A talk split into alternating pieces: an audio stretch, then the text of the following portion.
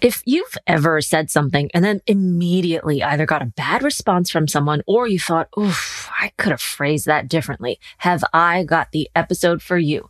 Welcome back to the Purpose Filter podcast, where we explore practical tools and insights to help you live a more purposeful life. I'm your host, hospice and palliative care doctor and life coach, Dr. Kathy Zhang.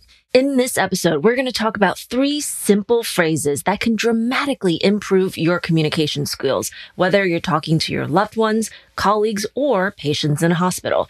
These phrases are not only effective, but also compassionate and empathetic, which is crucial for building rapport and trust with others.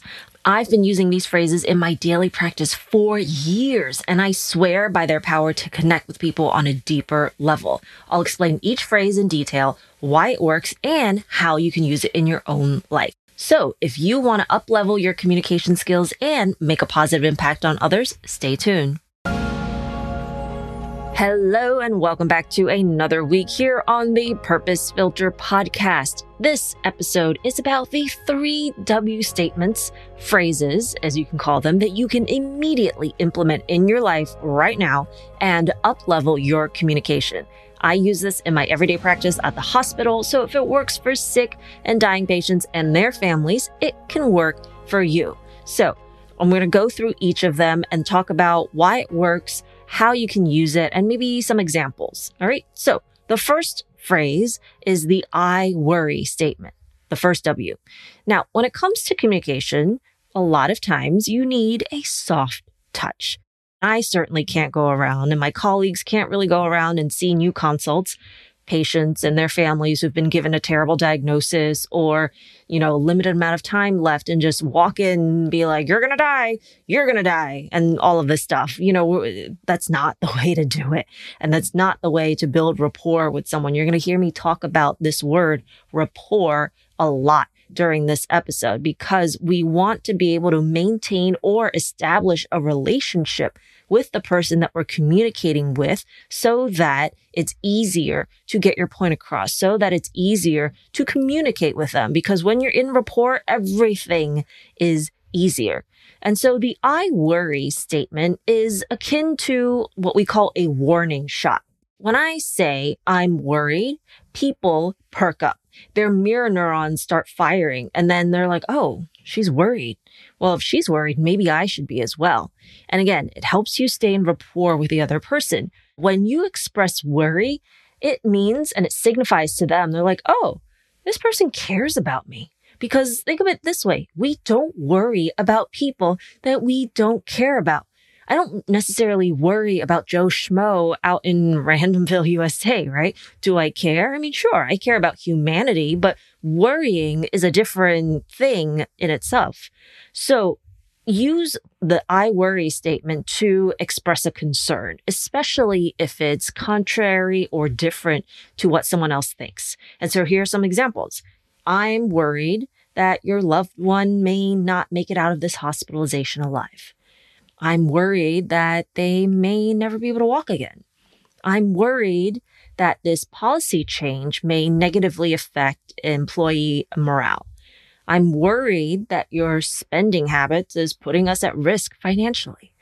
I'm worried that you're going to get burnt out if you keep working like this.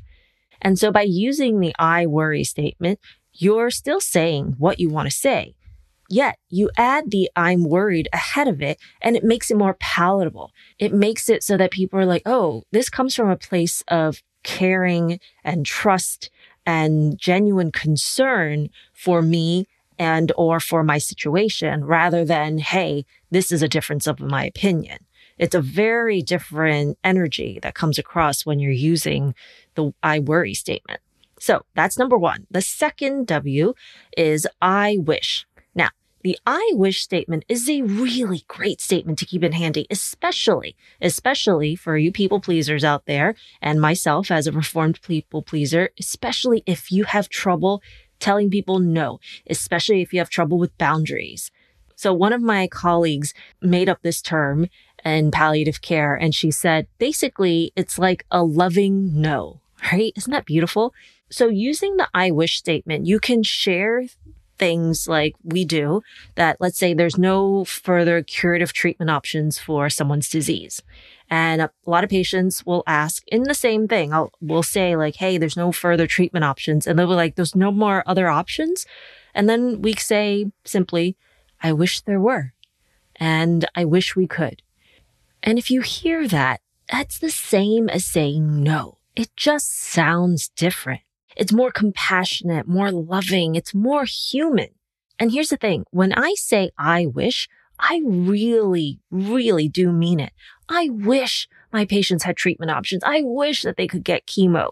So be genuine when you're using this phrase. Don't go around saying it without the right intentions behind it because you learned it in a podcast, which, you know, if you learned it in listening, thank you very much. But it's the application that counts. People will pick up on your energy and how you intend on using this phrase. And again, you're going to hear me say it. It's the R word, rapport. It helps you maintain rapport. It helps you maintain a relationship with the person you are communicating with. And here are some caveats to the I wish statement. And please pay attention. Only use the I wish statement to say no if you want to stay in rapport. What I mean by this is if you actually mean no, like a big old capital N, capital O period, when it comes to anything, but certainly when it comes to things like consent, in those cases, do not, please do not use the I wish statement. If you have trouble saying a flat out no, just as an aside, that's something that you need to work on. That's an absolute must for every single person to know what your boundaries are and how to enforce them. And that is something that I struggled with before. And now I am so much better at it. I have no qualms about it at all. And if it's something that you struggle with, I can help you with that as a coach. So use the I wish statement sparingly as well. You do not want to be the flaky, I wish I could person and never follow through. Nobody likes that person. No one wants to invite that person out. If someone invites you to hang out and you turn them down enough times without making an effort on your part to reciprocate, guess what? Their invites will stop. And it seems obvious, but You'll be surprised how many of us do this. Like, oh, they never invite me out anymore. Communication goes both ways, my friends. And people like feeling desired in relationships, whether that's platonic or romantic. So make an effort on your part. If you're going to use the I wish statement and say, Hey, I wish I could today, but blah, blah, blah, I can't, or, you know, I'm too tired. But hey, next time, let's do this. Next time, come to my place. Next time we'll meet and set a date, make an actual effort because a relationship takes two, takes two to tango. Now, I have a friend of mine who's a mom of three kids and she uses the I wish statement. She's not palliative care trained. She is a physician though.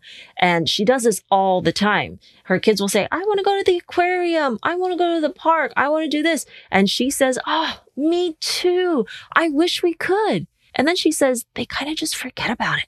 She says it works like a charm. Now, I'm not a parent, I'm not a mom, but you know, I will take her word for it. And it makes me think that sometimes people just want support and commiseration for their desires, even if it's not necessarily realistic, especially for my patients in the hospital. Sometimes the human side of being there and holding space can be healing, even when we can't change the outcome, and maybe especially when we can't change the outcome. And so we've covered two out of the three W's, and the final one is the I wonder statement. Now, tell me if this has ever happened to you. You're sitting at a meeting and someone introduces a policy that you're not particularly jazzed about, right? You might want to voice your opinion, possibly a dissenting one, but, you know, you have leaders there, you have your boss there, your other colleagues, you're not sure how people are going to respond. And some people will say, well, that's just stupid. That's not going to work. Let's say your company is talking about going back to the office, transitioning from remote to either hybrid or fully back in person. And you want to get across that we're more productive while remote and you don't want to go back to the office. But, you know, that's a really touchy subject right now for a lot, a lot of people. Now, what you can do is try the I wonder statement. What you could say is, you know, I wonder if we're more productive when we're actually working remotely rather than in the office. And here's the beauty of the I wonder statement. Wonder comes from a place of curiosity. It's harder to be angry or defensive against curiosity. You're just being curious. You're just asking questions. It introduces doubt in a palatable manner and it gets buy-in from your leaders. They hear you because you're just openly wondering. You're just thinking out loud. They hear it. They consider it. And then it's almost like they also made the decision themselves because again, you were just wondering. You're not pitting your opinion against theirs. When you do this, when you use the I wonder statement, it just allows people to hear something else, to hear a different perspective without feeling like they are getting attacked. That is so powerful. You have no idea how powerful the I wonder statement is. And in fact, I'll share this with you. I know this. I use all three of these statements in my day to day practice. And I know the power of this. And when someone uses the I wonder statement on me, I'm like, damn, that's good. They're right why didn't I think of that? You know, that's how powerful it is. I know that it works. And when I, I know when people are using it and it still has an effect on me. And the I wonder statement can also be used in a way to test out someone's reaction to a certain topic or a thought, something like that. You could be like, I wonder um, what it would be like for us to get a dog. And then depending on their reaction, you get a little bit more information. If they're like, Oh, I actually think that'd be really cool. And on the flip side, they could be like, Whoa, why would you ever think that? That's ridiculous.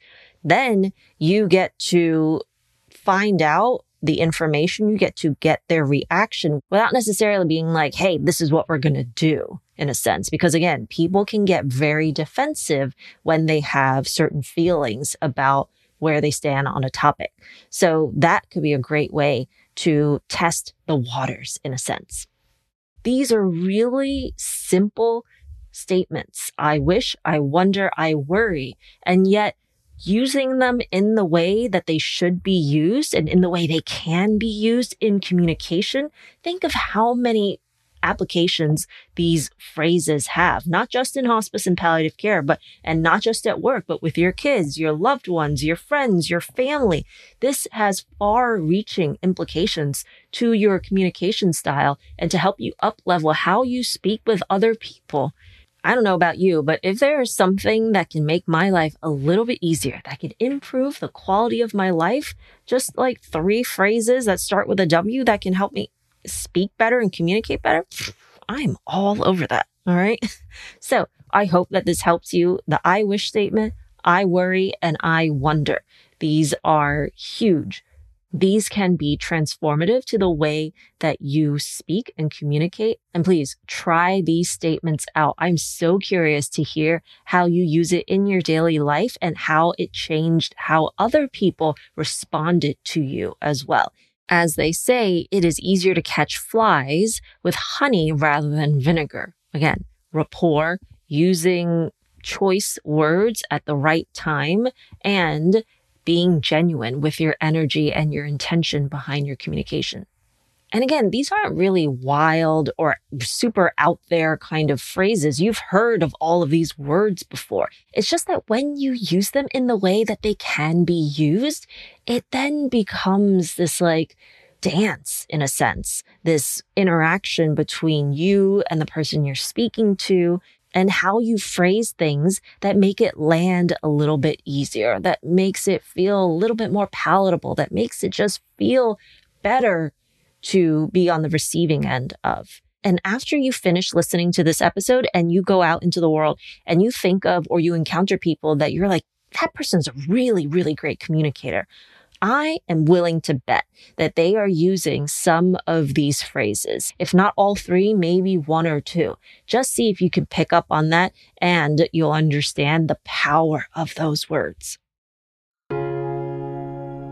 So, there are three additional phrases that you can add to your tool belt for better communication because the quality of those interactions and relationships can greatly impact our quality of life. If you enjoyed this episode, leave a rating and write a review and share with a friend. For more wisdom and actionable tips to make the most out of your life, follow me on Instagram at Purpose Filter, on LinkedIn. Both will be in the show notes. And stay tuned to join my email list because that will be super fun to send some love into your inbox. Until next time, take care of yourselves and take care of each other.